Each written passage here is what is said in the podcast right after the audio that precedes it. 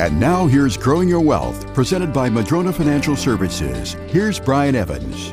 The question I want to address today is posed to me quite often is where should I pull my income in retirement? I've retired from my job, so I don't have a, a, wage anymore. So I have investments. I have passive investments. I've got growth portfolio, stock market, maybe annuities, real estate, all different kinds of things. Where's the best place to pull my monthly income? And I would say that uh, certainly the most likely place you should pull income from depends on your plan and your overall assets. I'm speaking generally right now, but would be from places places that have kind of um, more like a, a mailbox approach, meaning you have new money coming in every month from either the interest, the dividends, the rental income, or the annuity payment. That that's something you can count on, and you're not really dipping into your growth assets. So I'm looking at my investments separately. Certain assets are designed for cash flow in retirement that's where my primary place will be to advise on where to get your cash flow in retirement.